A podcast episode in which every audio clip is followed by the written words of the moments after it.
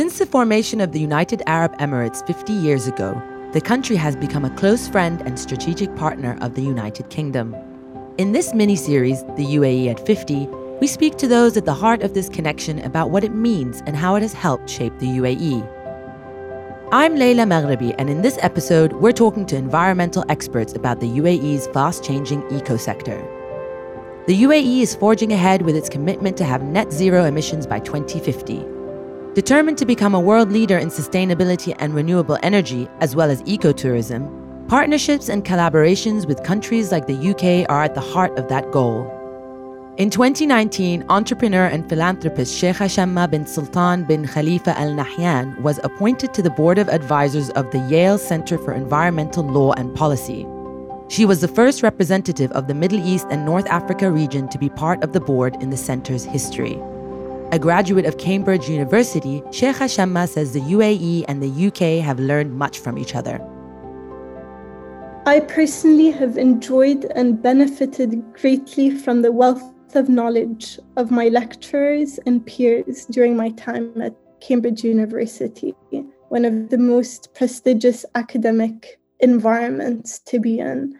For decades, the UAE and the UK have enjoyed a long standing relationship built on significant trade agreements and mutual support.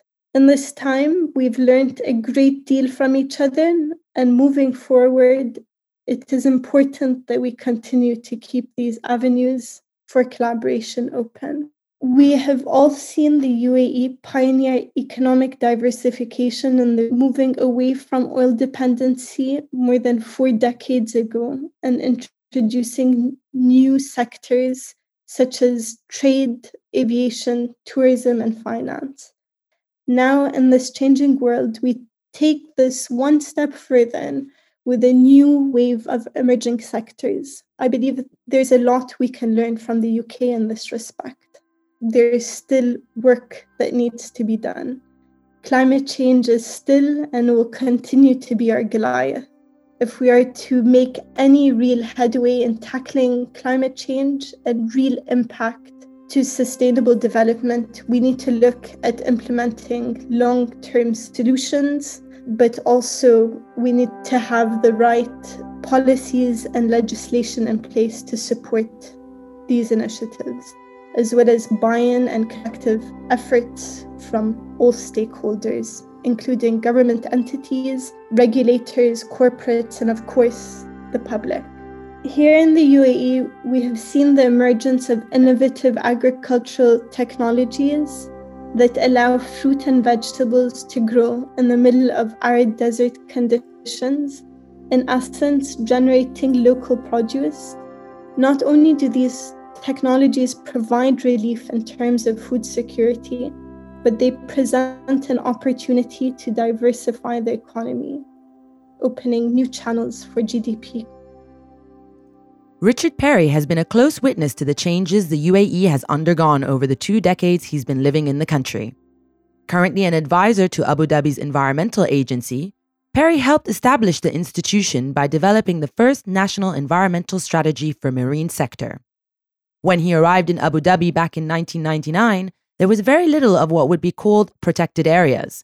But 22 years later, he's proud to say that the UAE is embracing its natural environment.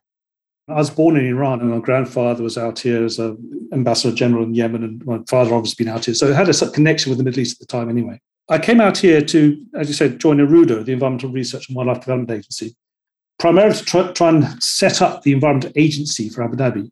So my role as head of environmental services was to establish the, the GIS system for Abu Dhabi, um, set up the protected areas network, and establish these of uh, what we call now the environmental quality sector, this permitting and regulation sector. So really to try and set up and establish the, the environmental agency here. In 99, there really wasn't very much here at all in terms of protected areas. Now we've got um, numerous marine and terrestrial protected areas. We have UNESCO Biosphere Reserve Marawah, um, Wathba now is also a Ramsar site and a, a, green listed. So these are formal international status protected areas now.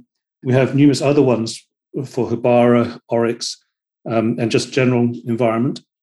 And as, as, part of that whole network, there's a lot more work going on in terms of trying to connect, get, get them connected, connectivity, um, make sure we've got representation in the protected areas network, open them up for ecotourism. And I think what is about 16, 70% of the emirate now is, is protected under, under formal protected area, both the marine and terrestrial. And they're looking to more than double that, I think, by uh, 2040. They're looking to you know, expand that area under protection quite, quite a lot. Perry was also involved in the development of Masdar City, one of the world's most sustainable urban communities. In 2010, he returned to the Environment Agency in Abu Dhabi to head up the development of the city's Environment Vision 2030. Her Excellency Al Mubarak asked me to come back to the agency to, to help head up this um, development. It was a sort of two year program of trying to map out what the vision for Abu Dhabi Emirate was in terms of environment.